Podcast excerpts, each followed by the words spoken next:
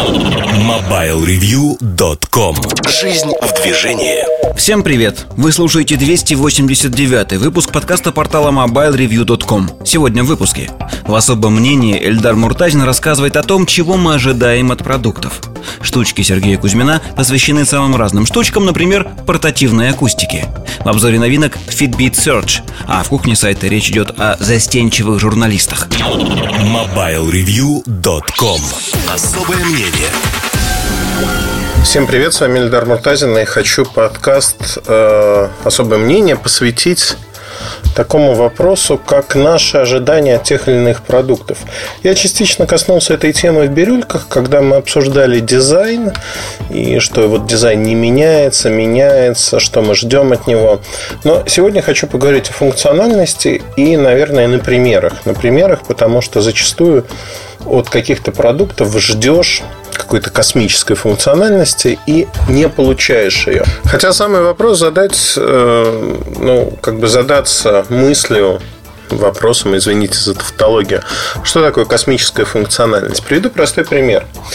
А, на заре, там, несколько лет назад, на заре развития спортивных трекеров, устройств, когда они были только-только в самом начале пути, набирали популярность, а, канадская компания Mio выпустила спортивные часы Mio Alpha, первое поколение, которые с помощью двух светодиодов измеряли пульс. Они были пионерами, они изучали разные возможности, как лучше всего без нагрудного датчика, который на грудь одевается, до этого момента, с руки именно, измерять достаточно точно пульс. И они совершили своего рода такой прорыв, если хотите. И для того, чтобы доказать, что технология работает, они выпустили Mio Alpha. По сути, это были часы, и они достаточно популярны, часы стоимостью около 200 долларов которые делали одну вещь. Они измеряли пульс, они не имели фактически никакой синхронизации с э, компьютером, с облаком, с телефоном. Вот на вашей руке эти часы умели измерять пульс, показывать зону, был светодиод, который показывал, находитесь вы в зоне, не в зоне, а, и измеряли его достаточно точно. То есть э, основная проблема была там Basis B1 часы, что-то подобное, что они не точно измеряли. Они придумали способ, как это делать с высокой точностью. Ну, некоторые погрешности есть, но тем не менее они это сделали. Что произошло на следующем этапе, на следующем витке? Э, за то, что они это сделали первыми, их технологию лицензировали очень многие. Тот же Fitbit использует их технологию, Apple Watch использует их технологию, Samsung использует их технологию технологию. Одним словом, они молодцы. Молодцы пионеры, которые зарекомендовали себя. И вот, казалось бы, когда «Золотой дождь» начал литься на эту компанию за счет лицензионных отчислений, компания сделает следующий шажок, сделает рывок, и Mio Alpha 2 будет принципиально новым продуктом. И вот, э, ну, он вышел какое-то время назад, у меня руки не доходили, вот ребята из Mad Robots прислали мне эти часы. А, по сути, какие изменения я в них вижу? Стал удобнее ремешок, безусловно. Появилось приложение, которое используется и для других продуктов, MioFuse, например. А, приложение, судя по отзывам, не очень хорошее. Мои первые впечатления тоже сугубо негативные. И, в общем-то, приложение очень и очень обыденное, я бы сказал. Никаких специальных вещей нет, там GPS встроенный, вот это все отсутствует. По сути, передо мной чуть улучшенная версия первого продукта, которая принципиально не получила чего-либо еще. Вот, знаете, ну тут самый момент воскликнуть. А чего ты, Муртазин, ждал от этого? Ты ждал, что эти часы в космос полетят? У них IP67 защита, в них можно плавать, даже в воде они измеряют пульс. Но это же было преимущество для них всегда. Представляете, вот для пловцов э, в них можно плавать достаточно комфортно. Вот плавая в таких часах, я мог бы замерять пульс, я мог бы замерять пройденное расстояние и прочее, прочее. В них даже не добавили функцию трекера расстояния. Вот представляете? То есть получается, что ну, либо я в чем-то не разобрался, хотя вряд ли. То есть э, при соединении с э, телефоном они замеряют там расстояние. Но сами вот на часах посмотреть расстояние пройденное вы не можете. И это, конечно, Это, конечно, в общем-то, безумно некрасиво. Некрасиво с точки зрения того, что во время тренировки вы можете посмотреть пройденное расстояние, но только в режиме тренировки. То есть постоянно вы не замеряете, что у вас происходит.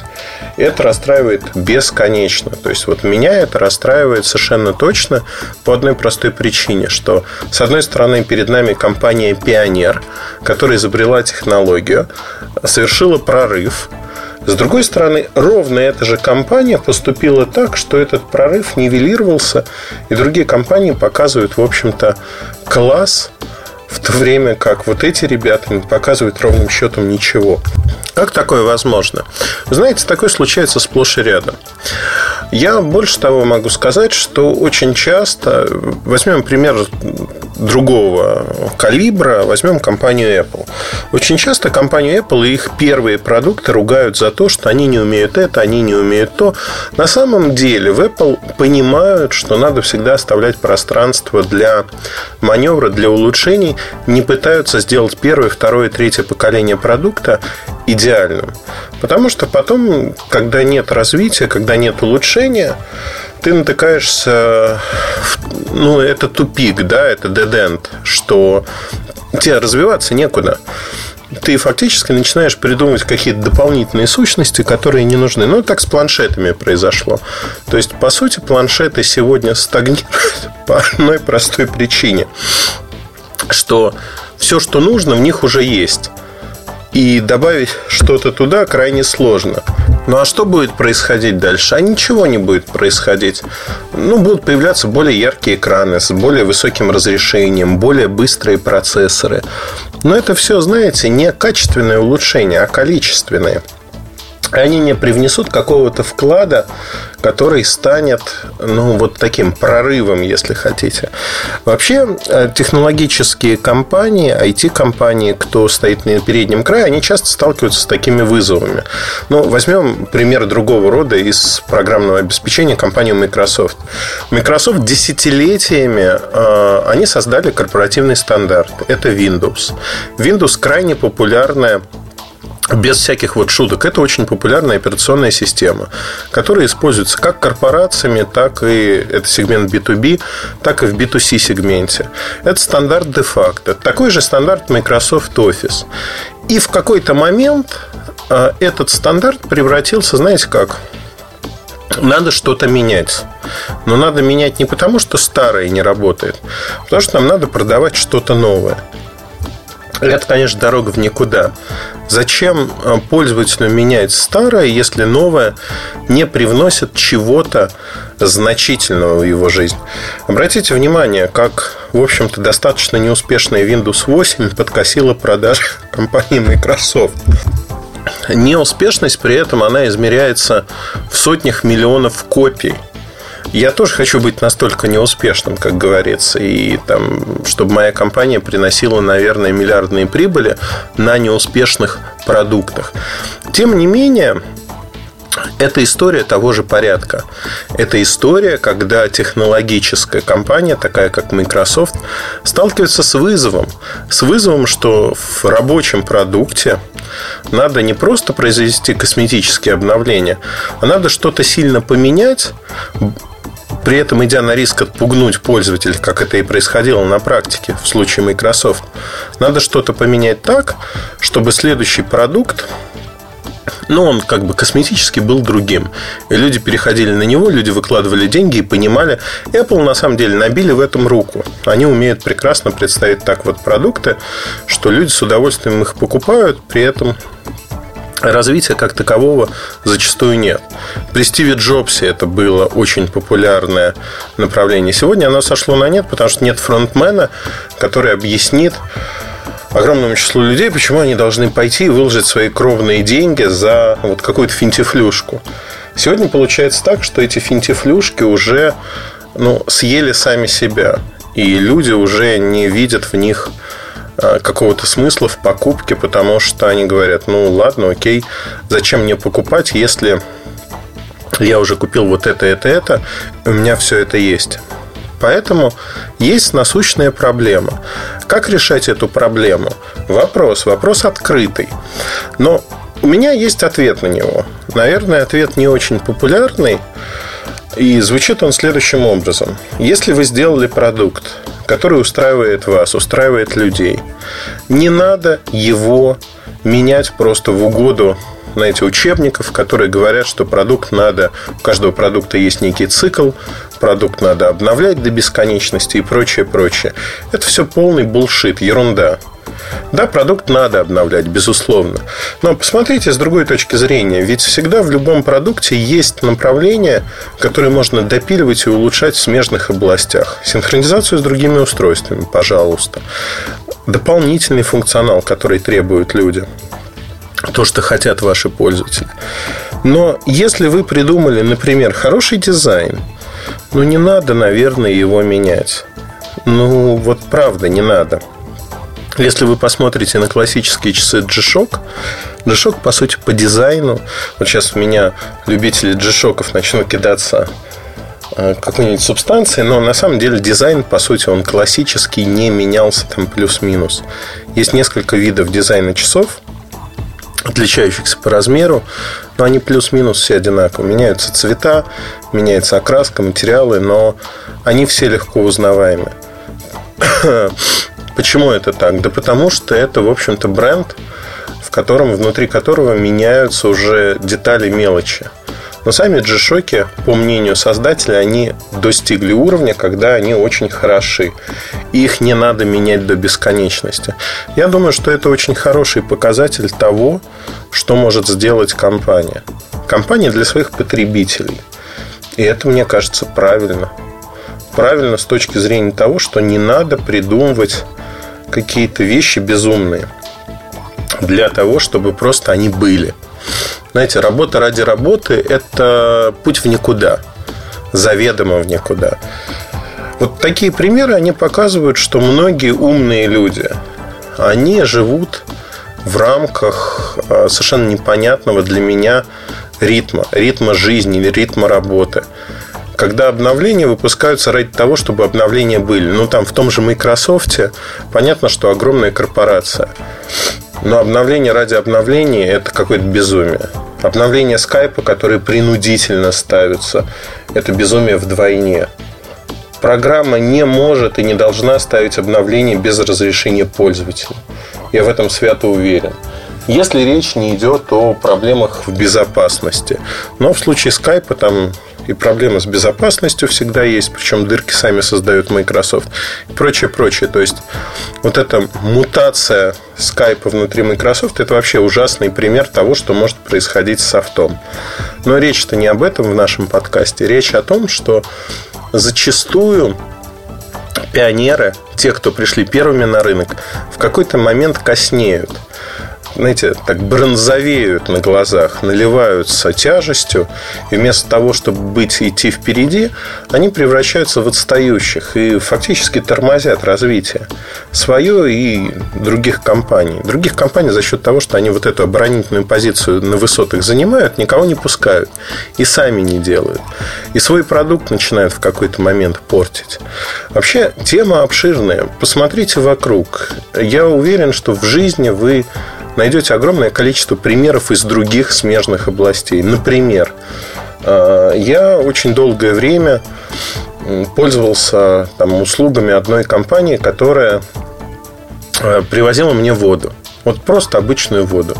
Мне нравилась эта вода. А потом я увидел, что в эту компанию пришли какие-то новые заводные ребята, которые прочитали огромное количество учебников. И они стали... Э, вот какой у них продукт? У них продукт вода. Там еженедельно я звоню и заказываю там несколько бутылок воды, которые мне привозят домой. Если раньше это было очень просто сделать, то теперь мне начинают предлагать какие-то дополнительные вещи, которые меня лично как потребителя не интересуют. А не хотите ли вы с нашей водой купить какой-то фруктовый сок? Нет, не хочу, я покупаю воду. А не хотите ли вы, можно я закажу воду наконец? Нет, подождите, а вот у нас еще есть вот это – и вот этот продукт, вода, он для меня стал неинтересен, потому что каждую неделю мне приходилось тратить лишнее время на то, чтобы продраться сквозь вот этот дополнительный продукт, который мне пытались навязать, и который был мне не нужен. И что получилось в итоге? В итоге компания понесла достаточно большие потери, потому что они свой продукт, свой сервис, свою услугу попытались превратить в нечто большее и в нечто другое. И зачастую неожиданное для потребителя. И это, конечно, минус. Это минус, как ни крути, со всех точек зрения. Вот такие истории мне не нравятся и не нравятся активно, потому что это неправильные истории. Знаете, это неправильные пчелы, у них неправильный мед. Я могу привести другую историю. Она, ну, как бы, знаете, случилась не только со мной, но со многими моими друзьями тоже. Мы очень любим там определенную марку молока. Не буду ее называть сейчас, это не так важно. В какой-то момент а, молоко изменилось по вкусу. Потом на упаковке появилась, на упаковке молока, на секундочку, насмотрелись на производственников, там я не знаю чего, появилась надпись Теперь новая формула вкуса. Вот представили, да, вы покупаете молоко. Что, что за продукт молоко? Молоко, вот в моем представлении, корова дает молоко. В зависимости от того, чем она питалась, там отличается жирность, вкус немного может варьироваться. Это нормально. Но когда вам пишут на упаковке новая формула молока, это означает, что это молоко, которое, ну, это какая-то химия. И я это молоко покупать не буду. И это опять-таки попытка изобрести другой продукт, который не надо изобретать во всех смыслах. Это лишнее. Это лишнее, потому что не надо изобретать на ровном месте продукты, которые не нужны всем людям вот в таком виде. Они не нужны, они излишни. Поверьте мне. Наверное, вот на этом я остановлюсь, потому что вы сами можете дополнить мой рассказ примерами из жизни. Просто вспомните, что вы перестали потреблять, что вас оттолкнуло, что заставило насторожиться, когда тот или иной продукт вдруг стали менять, и вы это заметили в повседневной жизни. И сказали, нет, вот это мне не нравится. Я, наверное, консервативен, но я привык вот к этому, к этому и к этому. Набросайте таких примеров, расскажите о них. Интересно, на что наткнулись в жизни вы, когда вот люди по учебникам попытались поменять, освежить продукт, если хотите, и натолкнулись на то, что люди этого просто не приняли. На этом все. Удачи, хорошего настроения. Подписывайтесь на наши подкасты, если вы вдруг этого не сделали. С вами был Ильдар Муртазин. До следующей недели. Послушайте другие части этого подкаста. Пока. MobileReview.com